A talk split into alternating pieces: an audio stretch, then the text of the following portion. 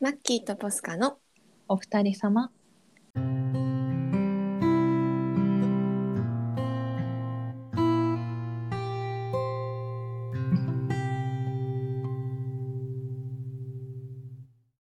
10月20日金曜日の夜です皆さんこんばんは今週はどんな1週間でしたかこの番組は30代半ばの私マッキーと私ポスカがのんびりおしゃべりする番組です明日からお休みの方はちょっとだけ夜更かししてお茶やお酒を片手に一緒におしゃべりしませんか明日も仕事だよという方本当にお疲れ様です私たちのおしゃべりを聞きながらの寝落ちも歓迎です、あの先日前回のうんラジオで、うん自分たちにうん、なんか熱量を持って話せることってなんだろうみたいな会話をしていて、はい、テニスサークルの話だったら熱く語れるかもみたいなうん、言って話をたしてたので、早速ですねはい、あの実家に帰って昔の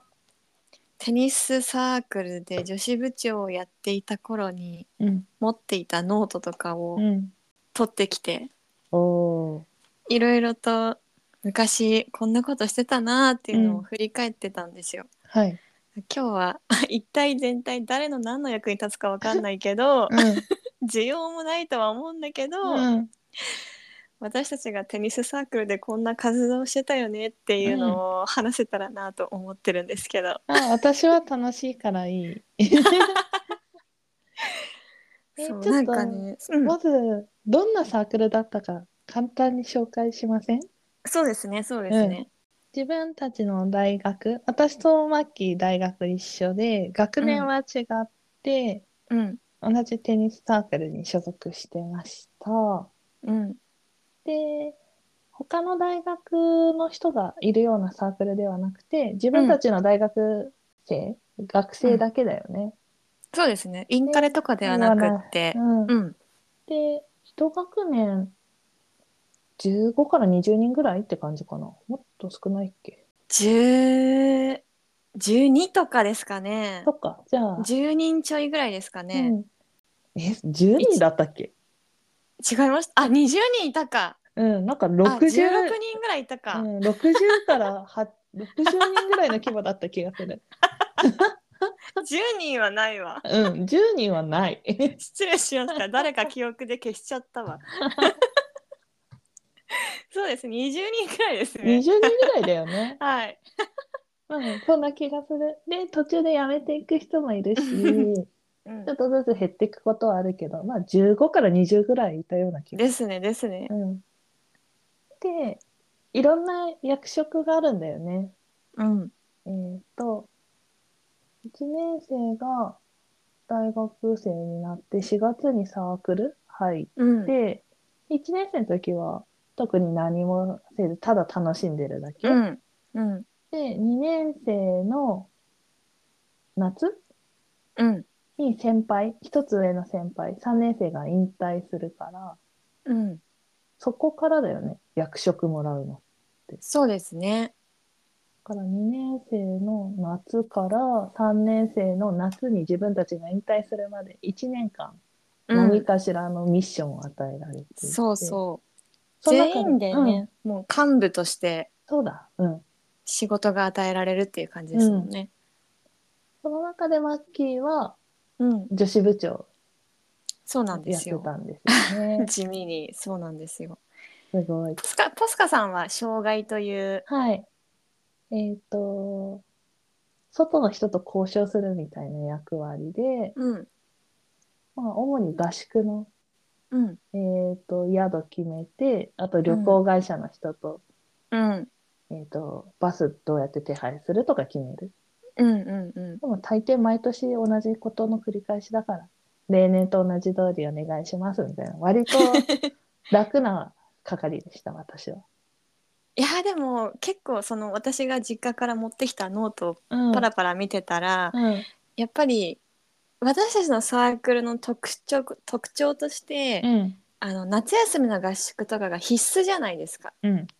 必須で参加しないといけないっていあうそう謎の伝統があってそうなんかねそうそれも伝えたいよね皆さんになんか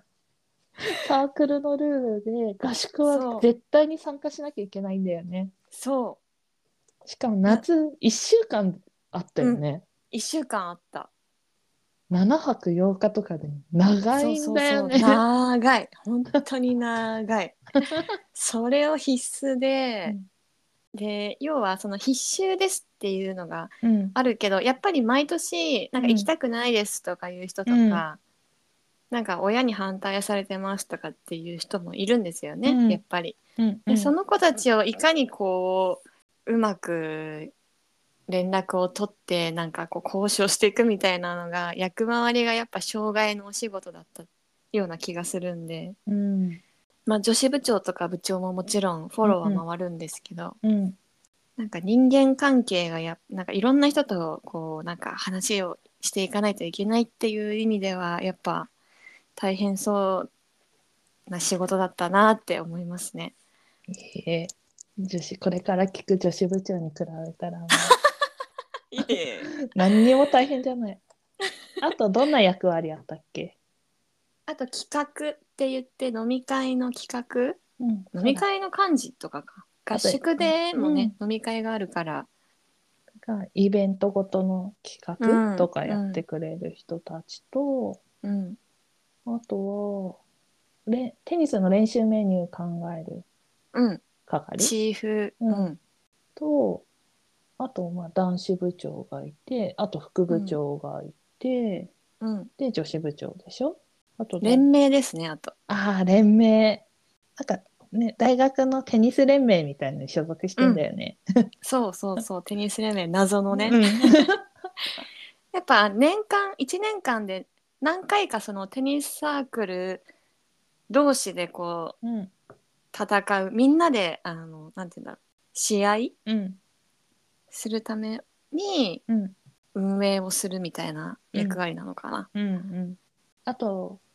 なんていう呼び名だったか忘れちゃったけどテニスコート取ってボールを管理するみたいな係会計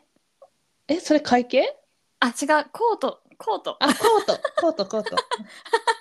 コート係っていうのがあったんあだ。ったあと別で会計もあったねで今日は我々マッキー のえーポジションであった女子部長についてそうですね。聞きたいなんか いやでもなんかまあちょっと年間スケジュールをこうパラパラ見てたら、うん一番最初の仕事ってその、うん3年生が引退して自分が2年生の時に初めて幹部やることになって、うんあの12年生だけで行く合宿があるんですけど、うんこれが12年合宿って8月の終わりから9月にかけてうんなんですよね。だってそれもさ、うんどうかと思ってた当時から。だってさ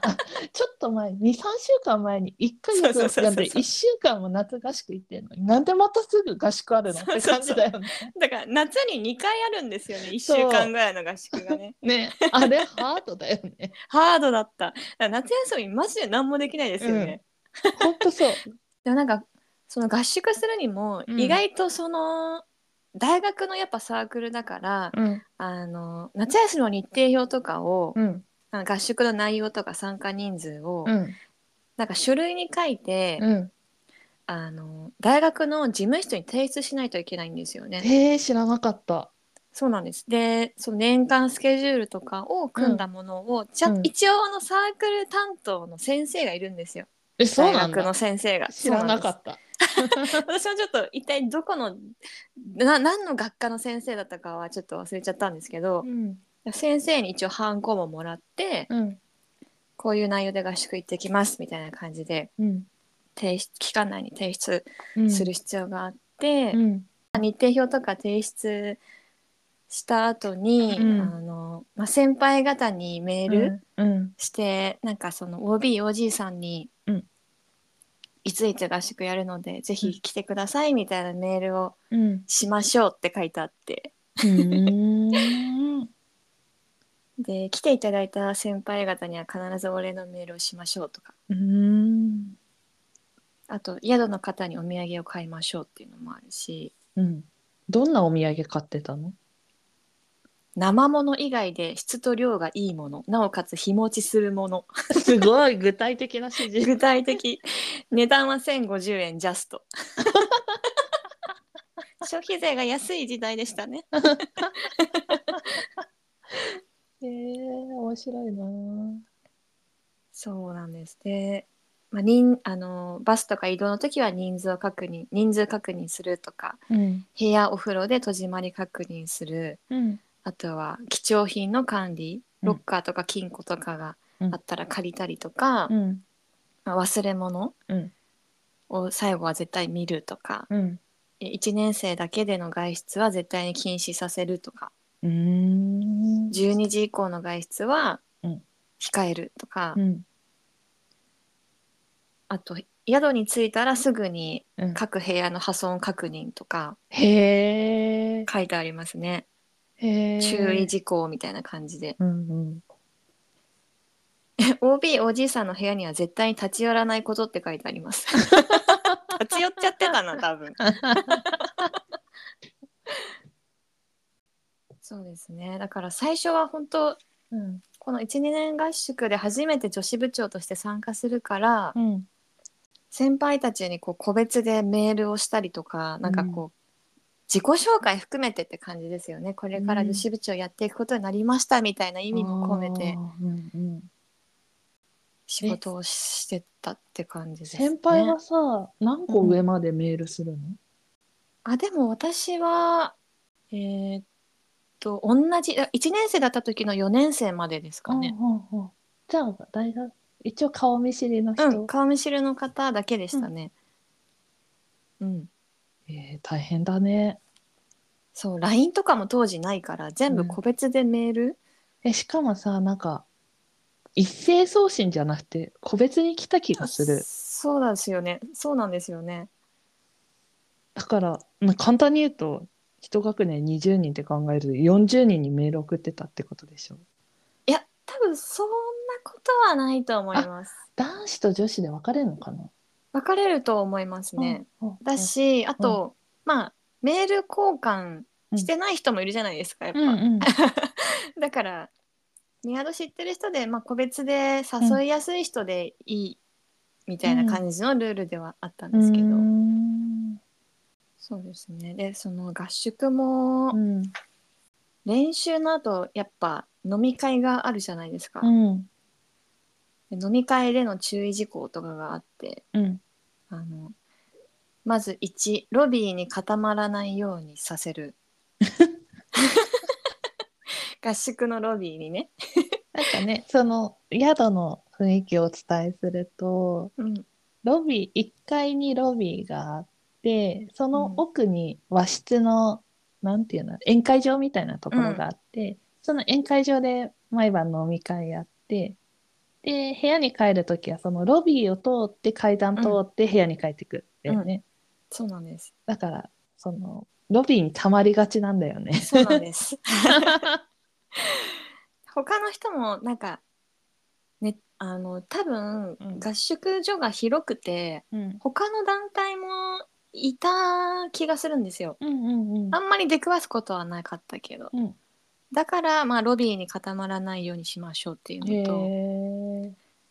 あと一年合宿のその合宿所ってピアノが置いてあってうん。夜間にピアノを弾かないことって書いてあるんですけど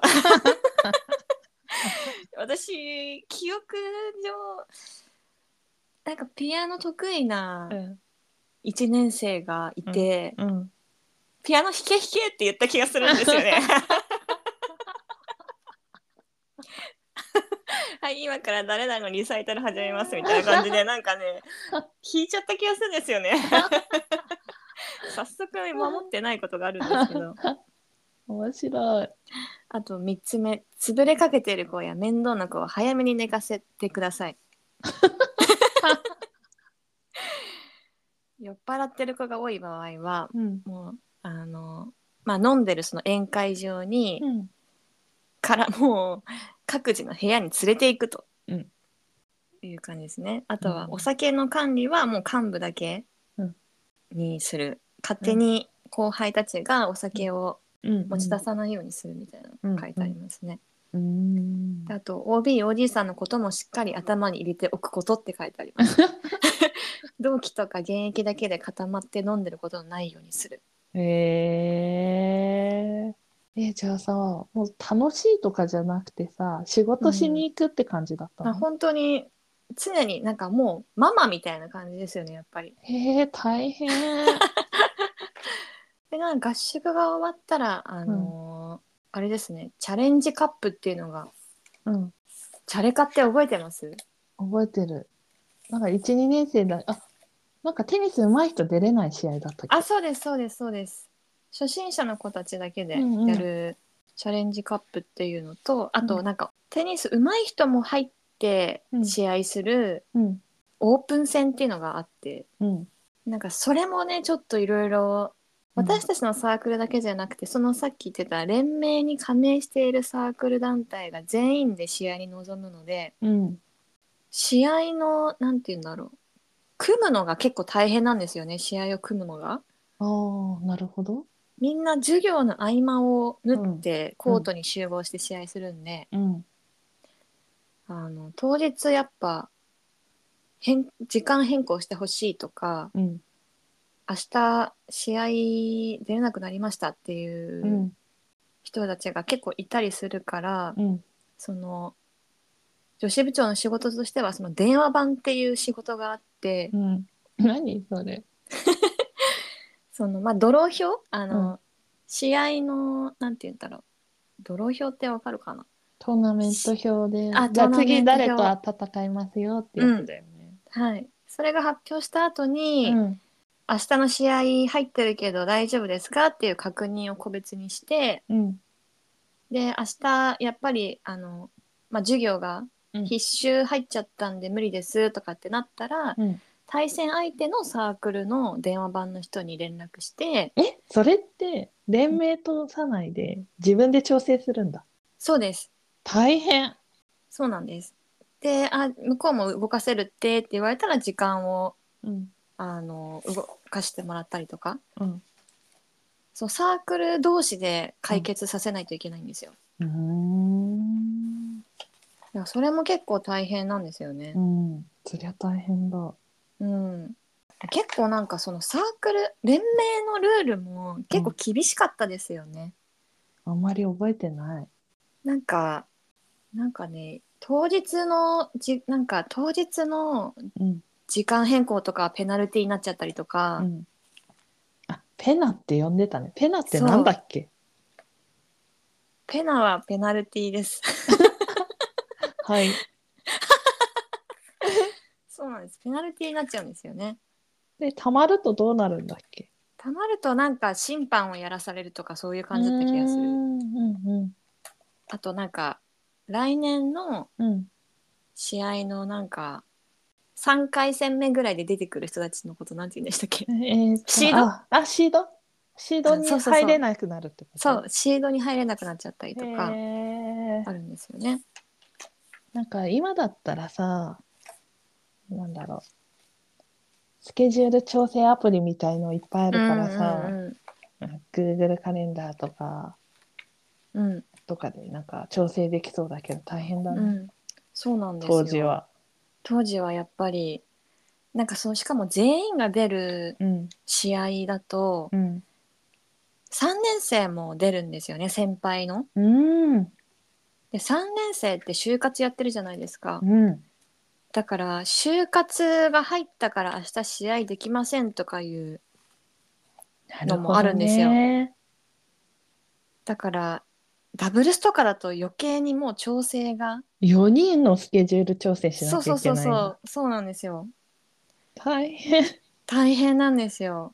だからオーダーが配られたら早めに選手に連絡して、うんその絶対来れる来れないっていうのをうん把握しておかないといけないってういう、んでそれやりながらやっぱあの自分は女子部長だから朝、うん朝集朝のミーティングっていうのがあって、あの、コートで朝、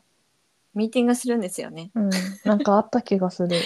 集合時間だいたい8時40分ぐらい。早っ8時40分にコート集合ですよ。やばくないですかややば い。ばいですようね。ん、コート、だって大学からコートまで自転車で20分ぐらいかかったじゃないですか。我々多分家からテニスコートまで行ったら2時間ぐらいかかったそようね。そうそうそう、2時間ぐらいかかる。 そうなんですよ。で、朝集合して、応援して、とかやって、なんか、この試合がある時期って、結構1ヶ月、2ヶ月ぐらい長い期間で行われるから、うんやっぱ授業を切るっていうことが必須になってくる し、もう授業を切りまくって、うん、毎日コートに行ってましたね。なんか何やってんだろうね。本当何やってんだろうっていう。いやー本当にさ当時はそれはさ当たり前だったんだけどさ、うんやってもらうことが。そうなんかそうなんですよ。でも大体まあ共通して言えるのはうん本当にサークルの全体みんなをみよく見ておこうねみたいな感じのうん内容なんですよね、仕事の内容としては。うんうんまあやってることは雑務みたいな感じなうんで、んあそうだから面白いの爽快って覚えてますかうん覚えてる。総会って幹部をやることになって私たちはこういう方針でサークルを運営していきますっていうのをうん各役職が発表するんですようね。んなんか大学の教室貸し切って、うんやった。でそれに対して先輩たちがうん各役職の人たちにし結構厳しい質問を投げかけるっていう。なんあかでも私、障害系係だった時に一つ上の先輩から、まあ私が何幹部になって、うんえー、と私たちの代行やっていきますってその総会で報告した時に、うんえー、と前の年に同じ役職してた先輩から、うんうんで何の質問を受けたか何にも覚えてないけどうんなんか仲いい先輩でだからうんあの、こういう質問するねって、なんか事前に調整し、 教えてもらった気が する。なるほどね。うん。答えもじゃあ用意できたんだ用意できてた気がする。私たち考えてサークルやってたんだなってうん。思いますね。うん。なんか例えばコートとかだとうん。ボールを管理するロッカーの費用が高額ですがそれを安いところに変えたり誰かの家に置いたりしないんですかっていう質問があったりとか。へえ、そう。あの、なんか、ね、テニスの練習だから、もちろんさ、うんボールが必要になるんだけど、うんなんて言うんだろう。あの、スーパーのレジカゴうん、あれ何個分くらいあるんだろう。2個か3個か4個分ぐらいうん 結構違うね。でも結構なえでも量が。結構うん、4個分あったんじゃないですかね。ね4か5分ぐらいあるけどさ、私たちの代の時はなんかその一人暮らしの人の家に置いてもらうか貸しロッカー借りるかっていう話になってうんさすがにあの4か5分を一人暮らしのこの家に置くっていうのは邪魔だし、っうんてことで貸しロッカー借りたんだよね。うんうんうんうん。マッキーたちの代はどうしたの貸しロッカーでした。あやっぱそれがいいよね。うんうん、そうあとなんか面白いのが、うん企画に対する質問で、うんあと飲み会を盛り上げる具体性は何ですかって 質問とかがありますね。へえ。真面目だったんだね。うんテニスに真も面目だ飲ったみ会にも。あとなんか飲みサーとは言われていなかったサークルだですがうん。あなたたちの代はどうするんですかコールをしていくんですかとかいう質問だったりとか なんか、うん。大人数で潰れたり帰れなくなったりした場合はどうするんですかとかうん。でテニスの質問とかもああるっんだ。て、んうだんうん審判の知識が全員に行き届っていないのですがどうしますかとかうん。みんながうん。試合で一勝できるようにうん。という目標を掲げてますが一勝できるほどいい練習はできるんですかっていう 質問難しいね。難しい、で、マッキーが女子部長やってて、うん、なんか問題児とかいなかったの大変な出来事とか。大変な出来事、そう私もなんかいろいろいろんなことを振り返ってうん。なんか私がもういつもあの練習は週に1回でうん。練習が終わった後ってみんなでミーティングするんですよね。うん。で幹部の人たちから一人ずつなんかこう、うんもっとこうしようよみたいなコメントを言ったりする機会があるじゃないですか。うん。でその時に口をす酸っぱくして言ってたのはうん。みんなのために自分ができることってなんだろうって考えて行動しようねってずっと口うるさく言ってた言ってきたんですね。。うん。なんか当時はそれが当たり前というかそれがた絶対正しいと思ってそう言ってきたけどうん。卒業した後ぐらいかなうん。全てが終わった後に私ってなんかすごい偉そうにこういうことを言ってきたけどそれって果たしてあの正しいことだったのかなみたいなうん。なんか自分の偉そうに口うるさく言言ってたことがうんちょっと恥ずかしくなっちゃった時期があってうん。自分がしてきたことをちょっとうん認められなくなっちゃったというか、うん。なんかすごい自分って何してたんだろうこの大学生活みたいなうん。思っちゃった時期があって、うん。でなんか今になってやっとそれも超えて、うん。ああなんか私も頑張ってたよなって最近思えるようになったんですよね。おー。うんうん。そうそうそれをなんか今日は話したいなと思ってたんですよ。えー、どこで認められるようになったんだろうね。時間が経ったからかなもう大人になってうん。 当時そうもう自分が悩んでたことも可愛いと思えるようになっちゃったからかもしれないですね。ああ、それあるかも。うんうん。がむしゃらにやってた自分がなんかもう愛おしいなみたいな、うん。年齢に差し掛かっちゃったみたいなのはあるかもしれない。なんか、あんな若い時のようながむしゃらってできないよね。うん、うん、そうなんですよ。うん一歩引いてみちゃうよね。うん、でなんかそのみんなのために自分が何できるか考えましょうねみたいなのってうん。私にとっては私がじゃあみんなのために何ができるかなって考えたらうん。一人一人のいいところを絶対言えるようにするっていうのが一個うん。あるのとそれを見つけたらみんなの前で絶対褒めるっていうのはずっと思ってて。な、なんでそんなさ、大学、え、生の21とかぐらいでそんなことを思ってるの すごいそうなね。んですそうなんですよすごだいからよ。うん。その毎回の練習でうん。例えば今日誰々がねあのコートの外に行っちゃったボールをうん。あのめちゃめちゃ走って追いかけて取りに1個のボールのためにだけにめちゃくちゃ走って取りに行ってうん。くれてたんだけど見たみたいなすごい見。てたみたいなうん誰々ありがとうねみたいなのをみんなの前で言うみたいなへえ、嬉しいだろちっちゃいことでいいからうな。うん。感謝するっていうのはモットーにしてたんですけどすごい。それもなんかその前回のラジオでちらっと言ったそのテニスをめちゃくちゃバリバリにやりたい人と、テニスはもう趣味程度で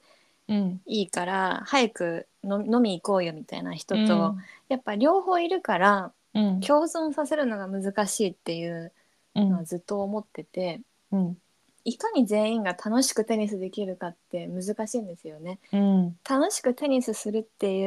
うその内容が上手い人と初心者とだと確かに楽しいの内容が違うんですよね確かに。だからそこをやっぱ架け橋にならないといけないからうん。両サイドの人から弱音を吐いてもらう存在にならないといけないしうん。なんかお互いが文句を言い合うだけじゃなくて、うんお互いに感謝しないといけないことがたくさんあるっていうのを分かってもらうために、一人一人のいいところ絶対見つけようみたいな考えをしてたんだと思うんですよ。え、それは、マッキー一人でそこの考えに行き着いたのそれとも、なんていうのそのマッキーたちの代、学年としてそういう方針だったの。うーんいやでも私が、ま、私自身が女子部長をやるってなった時に、ん。今までの女子部長の方ってテニスが上手い人が女子部長をやってたんですよね私の知る限りだと。うん。で私は結構まあテニスに自信がないうん。強くはないうん。感じのタイプだったんで、うん。果たして技術的に不安があるのにうん。女子部長ややっていいのだろうかっていうとこから始まったから、うん。だから自分にしかできないことってその、まあ、架け橋になることはできるかなと思ったんですよね。その、うんテニスあんまり楽しくやりたい側の人とガチでやる人うん。の間に入ることが私の仕事だと思ったからそれで自分で考えてすごい。そこに行き着いたんですけど、うん。でもそれはその幹部同じ学年同期のうん。幹部のみんなにみんないい子たちだったんで、うんあのあの分かってくれたっていうのが大きかったですね。 へえ。すごい学びになった。なんのか なえ、なったよ。なんか、うん。やっぱりさ、なんだろう。社会に出てもさ、うん、何かしらの役割とかポジションを与えられるけど、うん、なんか自分に適してないポジションっていうか、得意じゃないことやらなきゃいけないことってうん、うん、絶対あるじゃん。うん、でももっと他に得意な人がいるのになんか選ばれちゃったなみたいな時とうか、ん、そういう時に自分にできることを考えればいいんだね。ありがとうございます。なんかそんな、 なんか私だったらなんかできないことをどうにかしてごまかしながらできる風装おうみたいになっちゃう気がする。あ、でもそれもあったと思い ます。ごまかしてた部分もたくさんあると思います。なんかどこかしらその私が浪人生だったんで、うん、あのやっぱみんな一個上のお姉さんみたいな感じで、あの頼ってくれてたっていうのはおあってうん、あの私が言うことは絶対だよねみたいな雰囲気になっちゃってたのはちょっと申し訳なかったなみたいなのはそあれるんがですけさどプレッシャーじゃないのなんか間違っちゃいけないみたいな感じがするじゃん。そうなんですよねでそもそもなんで女子部長になったの投票かなすごっすごい。そうですねやりたいって手を挙げる人がいなかったんですよね確か女子部長って、うん。そうなんだ。そうですね。テニスも全然できないし、だけうどん女子部長になったら団体戦、うん。最後4年生の一番最後の仕事として、うん、女子の団体戦をうん。仕切る仕事が待っていてうん。あの1年生から4年生全員の、うん。まあ、キャプテンとして団体戦に挑むんですけど、うん。あの練習も自分たちで考えるしうん。合宿もうん。手配したりとかしないといけないからうん。それもやっぱ辛かったですねやっぱ自分がテニスできないのにうん。キャプテンとして引っ張っていかないといけないっていうのがすごく辛くて、うん。辛いと思う。そうできないことをみんなにやってもらうっていう、うんキャプテンとして何一つアドバイスできないみんな、うんなんならみんなのが上手なのにうん。仕切っていかないといけないっていうのがすごい辛くて、うん。だけどまあ私と同じ同期で、うんうんあのまあ、テニスが上手い人うん。がいたのでその子たちがちゃんとそこは仕切ってくれたから、へえー。あのすごい助けられたんですけど、うん。うん。なんかそのテニス上手いその子たちにとってはうん。自分がキャプテンやりたかったみたいなのがあったんじゃないのかなって思っちゃったりとか、うーん。なんでテニス下手なのにあいつがキャプテンなんだろうって思わないのかなとうか、ん。うん。いろいろ悩んだりはしたんですけど、うん。まあ、でもちょうどその実家でノート取りに行った時に寄せ書きも見てうん。みんなから最後にもらった寄せ書き見てたら楽しかったですみたいな言葉をたくさん目にして、うん。当時はちょっと受け止められなかったけど、うん 今はあ自分も頑張った頑張ったって思えるようになりました。うん、お疲れ様でした。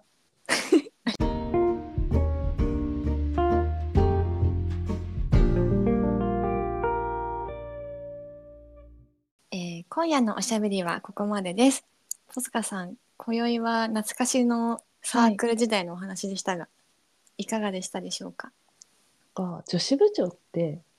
外から見てて何やってるかよくわからなかったんですうよ。ん、うん、だからなんだなんていうんだろう試合のスケジュール変更の調整とか、うん、私多分気軽に依頼してたわと思ってほんと申し訳なかったなって反 省したし本当にありがとうって伝えたい ありがとうございます。本当にお疲れ様でした。いいえ、こちらこそ。あのー、まあ、コアなお話でしたけど、うん、今後はコアな話もちょっと遠慮なくできたらなと思ってそるうだのよで、ね。はいこっ。ちの方が赤裸々に会話できそるうもんそうね。そうそう そう。私利滅裂なことを言ってるかもしれませんが、あの皆さんに聞いてもらえたら嬉しいです。うん寝落ち歓迎なので、うん寝て聞かなくていい から。えーマッキーとポスカのお二人様では皆様からのお便りを大募集しております。日頃のお悩みやご質問、ちょっと聞いてほしいお話などなどお気軽にお寄せください。お便りフォームとメールでも受け付けております。メールアドレスはお二人アットマーク Google グループス .com です、えーお二人は OFUTARI アットマーク Google グループスは小文字の S がつきます、えー皆さんからのお便りお待ちしていますお待ちしています。それでは今夜もいい夢を見てくださいね。おやすみなさいおやすみなさい。